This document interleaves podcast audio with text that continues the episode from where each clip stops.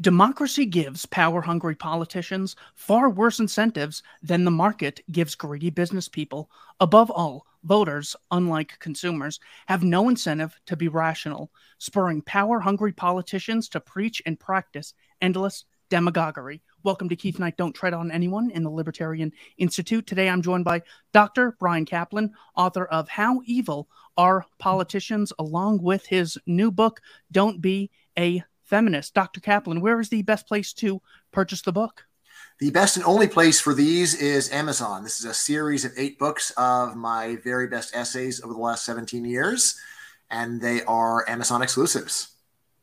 Feminism is the moral position that women and men should have equal rights. Is that a fair definition? It is not a fair definition. This is, of course, a language where you have to find out how, in fact, people use words fortunately, as I point out in the piece, there's actual survey evidence on whether or not someone identifies as a feminist and whether or not they agree with that statement. And guess what? It turns out that well over 90% of non feminists as well as feminists agree with that sentence, which means it is a crazy definition of feminism. It's like defining feminism as the theory that the sky is blue. Yes, feminists believe the sky is blue, but guess what? They're not the only ones. Everybody else believes it too when it comes to uh, the general claims that feminists make, I want to make a number of arguments. You tell me if these are legitimate reasons to be a feminist or there's something missing. Most violence between the genders involves men being the perpetrators and women the victims, indicating men view women as property, not humans to be treated with respect and dignity. All right. First, let's back up. So we you left us with a wrong definition of feminism. The one that I propose is this Feminism is the view that society treats women more fairly than, or excuse me, that tr- society treats uh, women less fairly than men, or alternately, that it treats men more fairly than women. And this is the lens through which I'm looking at. Of course, it's got to be overall, because if you just find that on a list of a thousand different traits, there is one that is disadvantageous to women in our society, that hardly establishes the thesis that overall our society is less fair.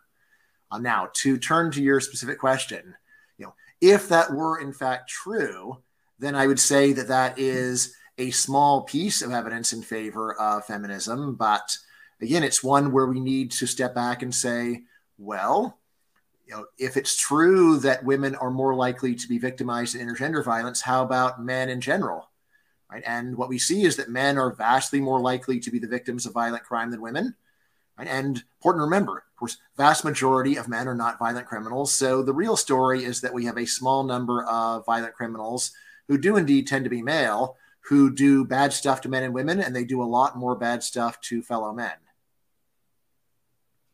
And why is that? Uh, is that does that have to do with uh, testosterone levels? You think because the feminists will say that it's a causal result of uh, society telling men that they're entitled to do whatever they want. Right. I have never heard society tell any man that ever. so that seems like a conspiracy theory. In my entire life, I've never once heard anyone explicitly state from in any sort of public authority position, men are entitled to do whatever they want. And in particular, men are entitled to do whatever they want to women.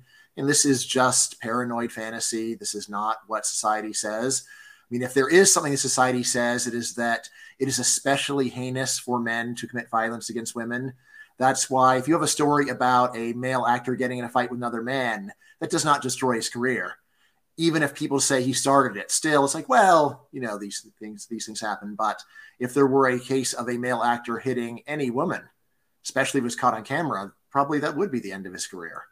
Uh, in fact, as I say, the real empirical story is that not only our society, but almost all known societies treat violence against women as being especially ha- as being especially awful, and the double standard is in favor of women, not men. Yes, never hit a woman, women and children first. Yes, I, that's what I hear. But right, and again, if you just well, here, like if you want to get an idea about what our society teaches us, you can just take a look at how you write a story in such a way as to depict a person positively or negatively. Right? If you have a story where a man does something bad to a woman, this is a clear sign from the author. This is a terrible human being. It's fine to hate him. He is a villain in the story. On the other hand, if a man says something insensitive and a woman slaps him, which often happens in stories, this is not a key to say this woman is the devil. Rather, it is more like, well, what an understandable reaction when a man makes such a jackass out of himself. Of course, you're going to go and slap him, and it's kind of funny. I mean, just you know, the the the humorousness of violence varies very strongly by the gender combination of who's doing it and who is receiving it. And all of this fits with exactly the opposite of the story that we that you that feminists will say, which is that we actually make men feel entitled to do stuff. It's the other way around. You know, if you just lick, listen to what adults, teachers, parents say and the kinds of corrections they give from a young age, it is boys that are being told to stop doing things that they want to do and being basically being told to act more like girls. So you know, it's just not an accurate description of what is going on. Yes, uh, female on male violence was the punchline twice in the last Modern Family episode I watched. Alex, the girl, is beating the heck out of the guy because he plays a uh, a puzzle joke on her, and I go, you know what? Uh, I I'm sexist because I guess I'm okay with this because I wouldn't be okay with it the other way around because it's just not that threatening. Yeah. Next claim of the feminists. Googling the word mansplaining yields 3.25 million results. This is the explanation of something by a man, typically to a woman, in a manner regarded as condescending or patronizing. This is a very big problem. Therefore, it needs to uh, be addressed uh, because men see women as sort of these dumb idiots who we kind of need to rule over. Right. I assume there are far fewer Google hits for women-splaining or whatever the alternate term would be you know, I would say the obvious story is that there, because there is a vocal and energetic feminist movement, there is a lot of complaining about the way that men behave, and so you get a lot of uses of it.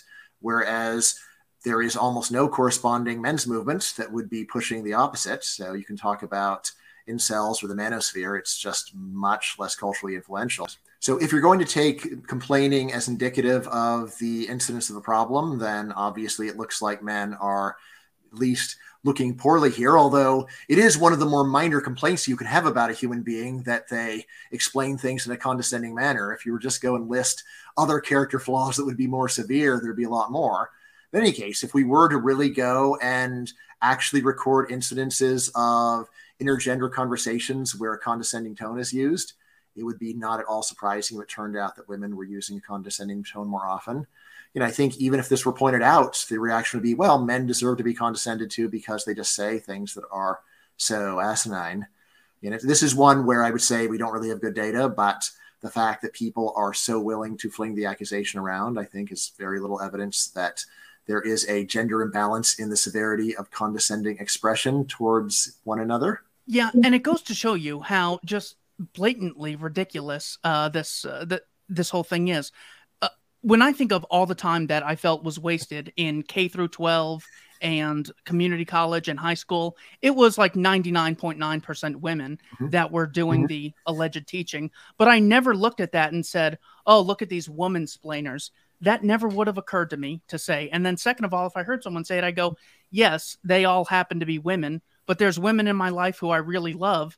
Mm-hmm. And shut up don't ever say that in front of me because that's mm-hmm. ridiculous. Mm-hmm. You're negatively generalizing people I really yeah, care yeah. You're going to negatively generalize generalize about teachers, not women. yeah, exactly. an, an organ, a vocation you voluntarily join, and where there is actually a low level of performance. Next one: Men make more money than women. Therefore, uh, sexism is the result of this because it's so much more. It's mm-hmm. not just a little more. Right. So I am an economist, and this is the kind of question that economists are especially trained to do. Uh, so when I was writing the book, I went to the main review articles on this, and what they will say is if you just put in some fairly obvious competing explanations, alternatives to sexism, such as men working more hours, more likely to work full time, men are more likely to be in STEM type jobs, then almost all of the gap goes away. I think that the main review article says they still have seven or eight percent of the pay gap unexplained. And this is when you're only using a few different alternative explanations to race against the pure sexism one. Uh, there is a really good book called Why Men Earn More, which goes over, I believe, 25 different reasons why men earn more. Uh, this is actually, in many ways, it is better than what economists are doing because he just has a much longer list and evidence on each specific one. He doesn't, he isn't able to actually get a data set where you have all the different complaints or all the different alternative explanations simultaneously, which is what would be ideal. But yes, there are many differences between the kinds of jobs that men and women do. Men are more likely to do the jobs that are painful, ugly, dirty, demoralizing for example, in medicine, men are, more, men are more likely to be specialized in what we call the death the death parts of medicine, right? So you deal with oncology, you deal with horrible, miserable conditions, uh, and you can imagine how unpleasant it is to do that job. Women, on the other hand, in medicine are more likely to do pediatrics, OBGYN, other fields where you're more likely to be helping a person have a better life rather than just saving them from the worst possible outcomes or maybe just delaying inevitable horror. Uh, so, anyway, if you go through that book, there's a lot of different stories. That book is especially good because it is a self help book, which says, Women, if you want to make more money, here are 25 things that men are doing to make more money. And if you want more money, just you do these things too, and you'll be making a lot more money. Although, once you find out what it is that men are doing to make this extra money, you might decide you don't want to do it. And on the flip side, if you're a man reading the book, you may read it and say, Yeah, I don't want the money that badly. And, so, for example, another thing that men are more likely to do is to move to an undesirable location for a career to move to Alaska, South Dakota, that kind of thing. Of course, lots of people want to move to San Francisco or New York City or some hot location. But if you are want to go and advance, you need to settle for lower quality of life so that you can rise through the ladder. This is standard behavior for men who want to succeed. Um. Um, I mean, so just to back up and talk about a little bit more, you know, the main thing to remember is there's a world of difference between unfairness and inequality world of difference between unfairness and inequality. I have a I have a total number of zero sports medals. It is not because I was treated unfairly. It's because I didn't try, and if I did try, my performance would be low. This is not a pleasant explanation for why someone is failing, or at least is not performing at the top level, but it must always be on the table as something we're open to open to considering if people are going to be allowed to go and complain and expect people to act on it it's one thing if people just say, "Look, I'm really frustrated." Okay, that's that's too bad. So sorry for you. But once people want to politicize it and say something how it wants to be done, this is where you really do have to say, "Well, wait, a, wait a second. We don't really know the reason that you're making less money is that you're treated unfairly." Uh, now, what I also point out is that there's something fundamentally fishy about stories of equally qualified women earning vastly less than men. The reason being, it does imply the existence of an amazing get rich quick scheme for every business in America, which consists in fire all men, replace them all with women who do exactly the same job. And since by assumption these women are equally qualified, you will then get just as high quality work for a much lower price. Since labor is a major cost of doing business, it really is a brain dead, idiot proof way to make a pile of money.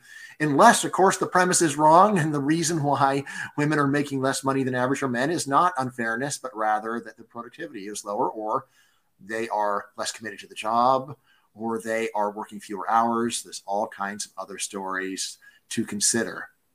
Right. And, you know, an important thing here is as soon as someone wants to bite your head off for raising these alternatives, this is where you know that they are just not being serious about the issue right? When if you want to discover the truth, you don't intimidate people for, who try to ask questions. You welcome questions, even if you don't really want to hear the questions. Yeah, anytime you're presenting a, a view that you hold dear, there's a some kind of resentment of someone saying, "Well, actually," but what a serious thinker does is they suppress their own emotions instead of expressing them to others in a thinly veiled effort to get them to shut up. Have you done any research on the difference between Indian American incomes, Asian American incomes, mm. and European American mm. incomes? Well, uh, I've gone over a lot of this data, but the data that I looked at was older back when there were hardly any South Asians in America. What I can say about South Asians is now Hindus, well, in particular, Hindus are now the highest earning religion in America, and Indian Americans are, I believe, the highest earning ethnicity. Right? It used to be Jews were the highest earning religion, but they have been, been dethroned by Hindus. In terms of Asian earnings, yeah, this is one where on average Asians out earn whites. And this has been true, I believe, since the late 60s. Right now, once again, the very fact that a group is out earning another does not mean that they have not been treated unfairly. Maybe Asians would be making even more money if they were treated fairly. Uh, what I would say is that at least some of the data are consistent with there being a very tiny amount of that, maybe 5%. Although, again, when it's that small, you always have to be open to the possibility maybe there's something that is a correct alternative explanation that I just haven't thought of yet or that just has simply not been measured. The term patriarchy, meaning rule by men, mm-hmm. is summarized in point B of your list in this excellent book, Don't Be a Feminist. It says men are overrepresented at the top levels of business, government, science, and beyond. I know there's a lot of overlap, yeah. but when it comes to that claim, how do you respond? Right. Well, we can just start by looking at the facts and say, like, is it true that men have a large majority of the top positions in these fields? And yeah, in basically every known society, that is true. But then the question is, why? Why? All right. And secondly, there's the other question of what does it mean? On the what does it mean? This is where I keep telling people, well, let's step back. Yes, men are overrepresented at the top do you know what else? Men are overrepresented at the bottom. Men are much more likely to be homeless. Men are much more likely to be in prison. Men are much more likely to be, let's see, uh, to, uh, to die of violence. Men are much more likely to die in combat, right? So if you know, to go and say that we have a society where men rule when men are so overrepresented at both the top and the bottom is quite odd. And it's like, how, what do you mean by that? Mean, it could you could just say no, no. By definition, patriarchy means that men predominate at the top, regardless of whether they predominate at the bottom. But then, well, it seems like a kind of arbitrary definition that just defines away a pile of evidence. Right now, in any case, then there's the other big point about just because men are overrepresented doesn't mean that they are unfairly overrepresented. Maybe they simply excelled through better performance. Right. And this is one where we can definitely look at th- areas like science and just say, okay, well, here are all the main scientific accomplishments of men. What are the corresponding scientific accomplishments of women? Uh, there are some, but it's really hard to find anything remotely close to parity. There's uh, this is a small example, but it is kind of fun. There's a really great cartoon history of comic books. I think, I think it's called the Comic Book History of Comic Books. There's a first edition where they just went through the regular history, and then after it was published, they said, "Oh wait, we basically mentioned zero women in this entire book." So then they did a second edition, which I also have because they colorized it and I like the colors, where they put in a bunch of pages about women in comics, where they just did a really deep dive and tried to find something that women had done. All right, it's not true that women have done nothing in comics, but nevertheless, the fact that you could write a whole book giving a very thorough history and then at the end say, oh, wait, what about the women? Does give us an indication, look, they just didn't do as much. Now, eh, that you can, of course, say, well, yeah, but why is that? Why is that? Right? It's an interesting question. Um, there are, of course, again, a bunch of explanations which would not require unfairness. The simplest one is maybe they were less interested in comic books. Is it possible women are less interested in comic books than men? Yeah. Well, if you're not interested in something, you're probably not going to excel at it, are you? No. All right. That's something that's worth considering. And of course, the same goes for natural science. Is it possible women are just less interested in natural science? We have a pile of evidence that they are less interested in it. Most obviously, just looking at the majors that people choose to do. You can always then come back and say, well, if physics were properly welcoming to women, then they would be equally represented. And something like, well, so you say, is there any evidence of this, or is this just something that you always claim whenever you have backed into a corner or where you have painted yourself into a corner with exaggerated, hyperbolic, paranoid claims? I'm going to go primarily with the latter, although you know, maybe we could find something. I mean, much of what I object to is just the thinly veiled intimidation when someone asks questions. Because when someone says, Well, why do you think it is? Right? They aren't really asking you why you think it is.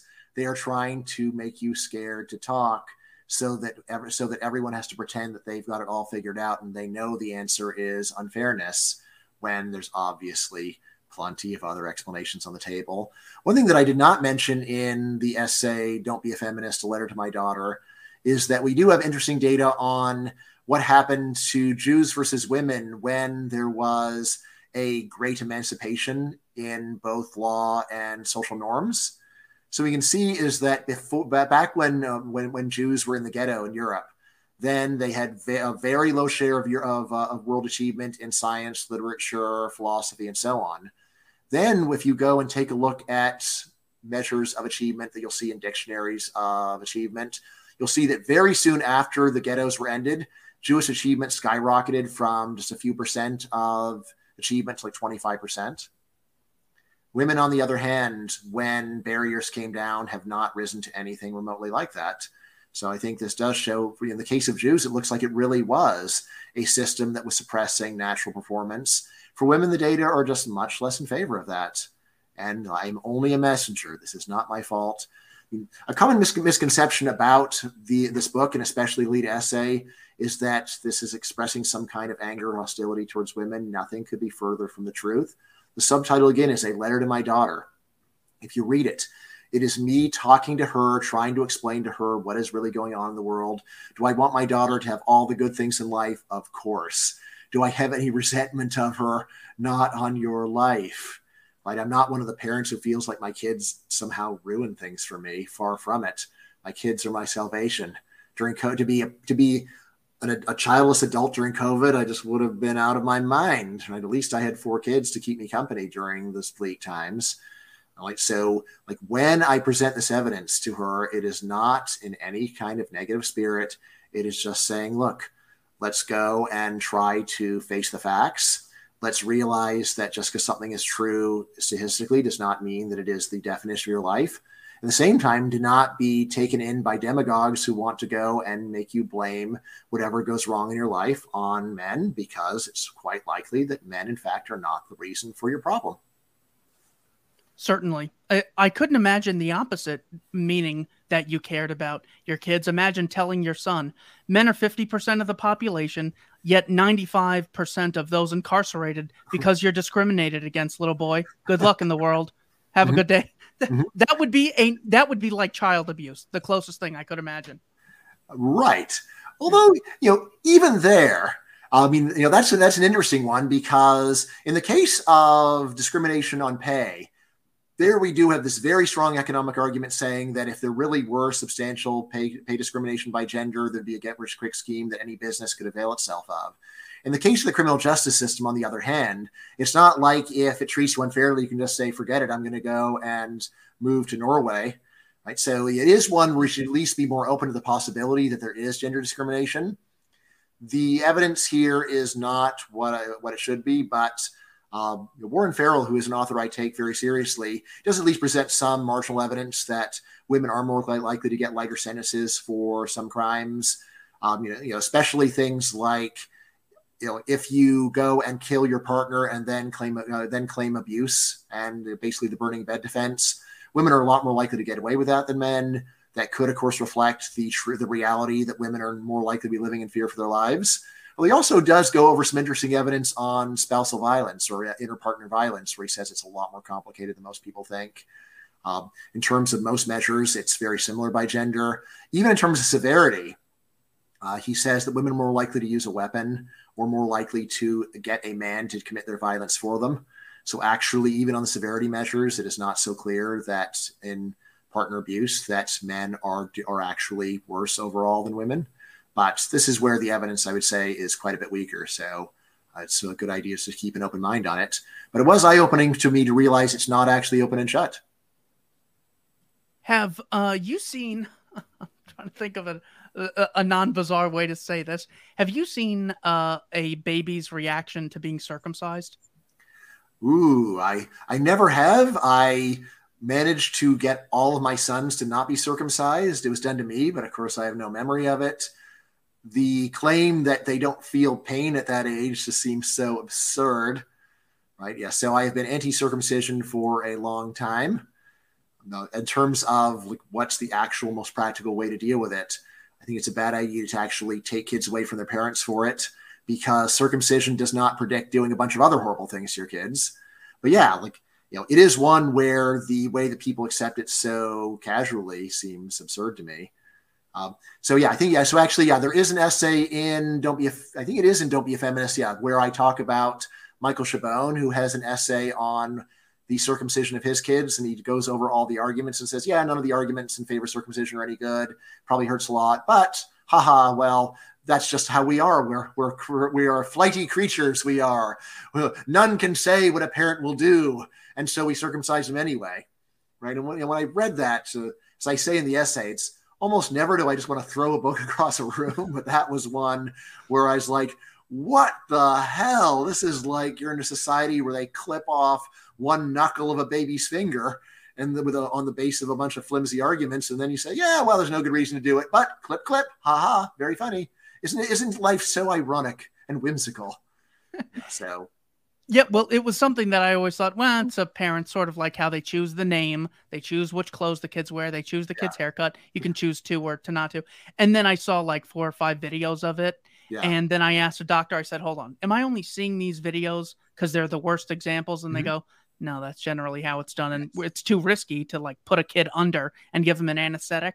So. I mean, they would never do that. So, yeah, that's how it is. And I go, I, I think that was like the one thing that took me maybe 12 to 24 hours to totally change my mind on. Mm-hmm. Everything else I've gone kicking and screaming, but that's like, oh, I need to absolutely be against this. Even if it's uncomfortable for my friends having kids, I'm going to bring it up and they can hate me. Mm-hmm. But uh, I got so many Caplan books to read that uh, uh I, uh, I could lose a few friends. Yeah, right after my first two sons were born, the doctor came in and said, "Okay, well, when do we schedule the circumcision?" And I was strongly tempted just to say, "Are there any other healthy body parts you think we ought to amputate?" But I just said, "We're not doing it." And he's like, "Oh, well." well. I think he did look at my name, and he's like, "Well, hmm." Jewish last name, what you're going to go and break this chain letter of amputation that's gone on for thousands of years? Like, yeah, I'm breaking the chain letter. No. From Moses, and it stops with Caplan. Wow, just unbelievable. You, you really threw a wrench in that chain. letter F Men view women as sex objects. This does not allow women to go about their lives and live with dignity because they're constantly being treated as a means to an end, not as an end in and of themselves. How do you respond? Right. To start, there's hyperbole there, like an enormous amount of hyperbole. Yes, constant. You're like unless you're a supermodel, and even there it's unclear. You're like constantly be, be being being approached. That's just a gross exaggeration. Like I've talked to many women, and like the amount of times it actually happens is not nearly that high, right? But there's two ways of, go, of, of going about this. So, you know, one I point out, like so, like there's a lot of truth in it. This is the way that a lot of men, especially young men, see women. But guess what? It is a two-way street. It is also true that a lot of women see men as success objects. That they just look at a guy and say, "Well, has this guy done well in the world uh, and done it well in his career? Is he rich? In that case, uh, I like that guy. Right. So in both cases, you may say he would is an example of human beings being superficial. It's not the most it is not, not the most admirable trait. It's one that we do see across both genders. Right now, furthermore, in terms of the general complaining, mean, this is a thought experiment that I think does really you know, give us a lot of insight just imagine that you could go and turn your dial of physical attractiveness anywhere you want from zero to 10. Wherever you put it, you are going to have to deal with all the good and all the bad of that attractiveness. Where would most men put it? Where would most women put it? I think very few people would put it below average. Right? Because yes, being uh, being physically attractive gives you a lot of good things in life. It does have some mild downsides, but overall it's a good thing. And for someone to go and really complain about that does strike me as a strange set of priorities and just a strange perspective. Like, you know, like for almost, you know, like you might say, I'm really smart and this is terrible because now people, people want to go and ask me for help on their homework. All right, well, suppose they will, but guess what? You get to be smart. So maybe it is not the most reasonable, most, most reasonable or serious complaint to be sharing for attention. Yeah, I knew a uh, very rich uh, girl in school who lied and said she was poor because at her previous school, everyone knew she was rich and she didn't know who her friends were. Like hmm. people were constantly yeah. using her. And I go, hmm. okay, I get that that's a small problem in the large scale yeah. of things, but it's actually a really difficult psychological mm-hmm. issue are the people you surround yourself. They hmm. say they like you, but you've only been fooled a hundred hmm. times before. So I'm yeah, surprised that a young person would have that attitude. I can see someone, you know, like, like in their 30s worrying about that kind of thing, but I mean, it's just like how long can you even keep that a secret unless you don't have any friends? So if you have any friends, they're going to come to your house, they'll see how you live, and then they'll tell people. So uh, it's a, it's a strange story, but uh, of course the world is full of strange things. It's so big.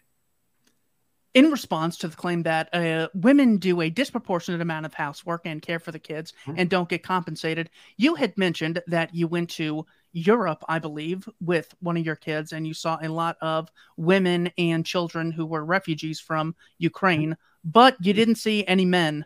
If you had to guess, where do you think they were? Yeah, well, they're stuck in Ukraine. Most of them are not fighting. It's not like the like, like Ukraine has has an army of 15 million guys or anything like that. Uh, rather, it's just a law saying that if you are between 16 and 60, you are uh, males are not allowed to leave Ukraine.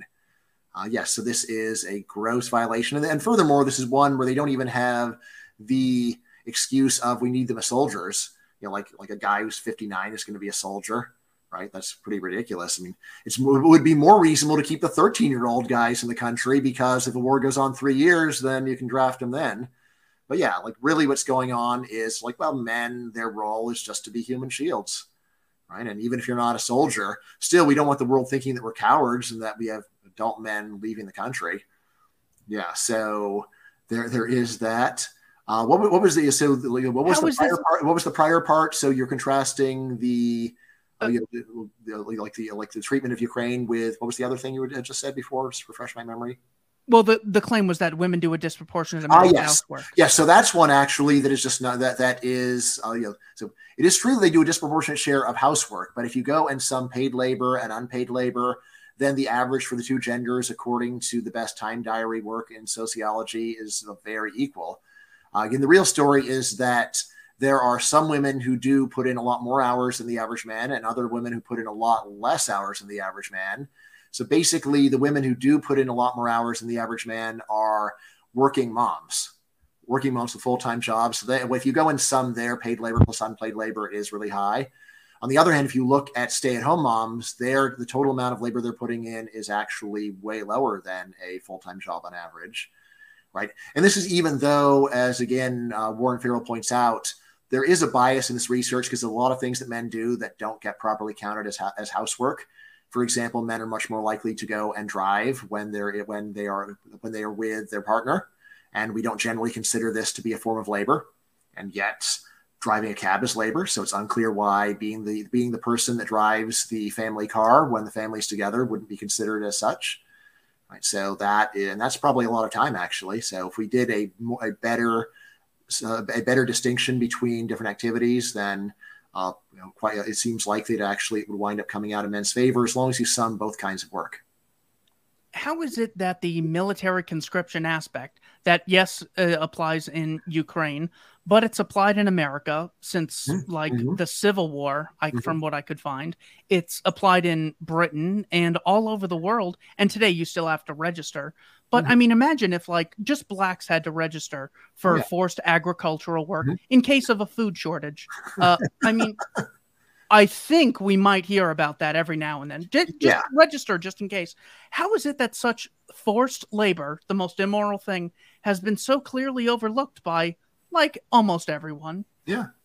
You know, it's the women and children first ethos. Like it is men's job to quietly, loyally, bravely die as slaves if their country asks for it. And it's not women's job to do that. Women's job is to be protected. Right. And this kind of attitude is there such that if a guy were to point it out, not only women, men would also make fun of him. Right? Oh, you're chicken. You're too scared. Oh, you don't want to die. It's like, hell yeah, I don't want to die. Right? yeah, that, uh, I've I've had to explain that to a few friends. That they're like, so you wouldn't defend the country? And I go, defend the Biden regime, who calls me sexist, racist, and xenophobic every chance they get. No, I would not be spending a penny to defend the Biden regime if Putin wanted to install someone. I'm mm-hmm. sorry. Uh, wh- why do men commit suicide so much more often? Hmm. Yeah, it's a good question. So usually people distinguish between attempts and successful suicides. Attempts, women seem to do better. On actual numbers, though, men or you know, better, you know, better. Women women have more suicides. Women more suicide attempts. Men have more actual suicides. The proximate cause is men choose the methods that work. Women choose the methods that are unreliable. the best explanation, I think, is that when women do it, it is more of a cry for help and they want to go and get more. And they, they may very well have a serious problem, but it's one where it, it is a cry for help where you're doing it not to end your problem, but to get people to get people to take you seriously. Men, on the other hand, when they commit suicide, it's because they've actually decided, I want to be dead. Right now, as for what the deeper reasons for that for that are, you know, like it's really hard to say. I mean, like so, you could say, well, our society teaches men that they're expendable because that's possible, right? Uh, another one could be men actually feel like if there's no one left in their lives that cares about them, that their lives are not worth living. And to say that's false, it's like I don't know, maybe it's true that if you don't have anyone who cares about you, your life isn't worth living. You know, if you're young enough, you might say, well, then find some people. If you're at a point where that's not likely to happen, then you can see that you could have a different attitude. And I think that overall, our views on suicide are deeply confused. Where you know, the, you know, I say you know, the real like the real issue that I, is that you know, a lot of the people who kill themselves are people where like they clearly actually think things are hopeless, but it's not. And there's a lot of things they can do to turn things around. And they, and especially if you're young, the idea that you're going to feel this way forever is just wrong. On the other hand, there's a lot of people who are especially old who are in horrible, constant agony, and uh, for them, I think it's totally reasonable to say suicide is an option that we, that you should think about. Um, and yet there is so much stigma against just being honest about that. It's like, oh, well, you think that just because someone is constant agony, their life isn't worth living? Yeah, for me, I would say my life wasn't worth living. The only reason it would be is if there's a prospect of the agony ending and life turning back to something like normal. And once you know the prognosis is not that, yeah.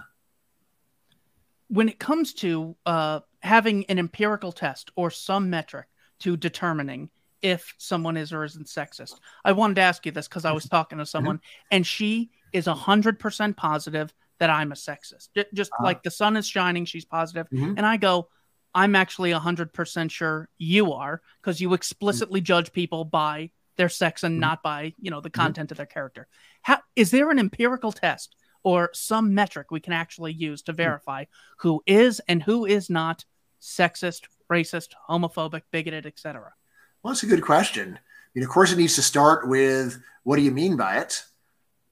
Normally, of course, people say, well, I just mean it in the normal way, right? Because if you declare that you're accurate by virtue of just using words in weird ways, it is not a very satisfying victory.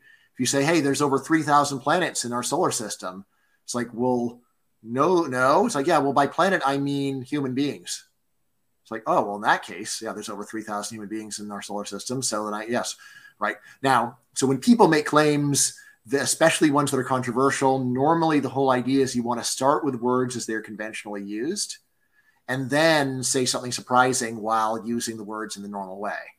So what I would say is that the way that people normally use these words is for a sexist. It is, it is someone who treat who judges someone based upon their gender regardless. What's the best what's the best way of putting it? Some you know, someone who all else equal favors one gender over the other, something like that. Racism, someone who all else equal favors one race over another, right? So that would be the reasonable standard. That is roughly what people mean. So yeah, if you say that someone is sexist because they think that women aren't as good basketball players as men, it's like well, that's just a fact. If there were to be actually a game the uh, an intergender game, and you then and you know, like, the, like a male a male versus female game, they all play by the rules, and the and the men win.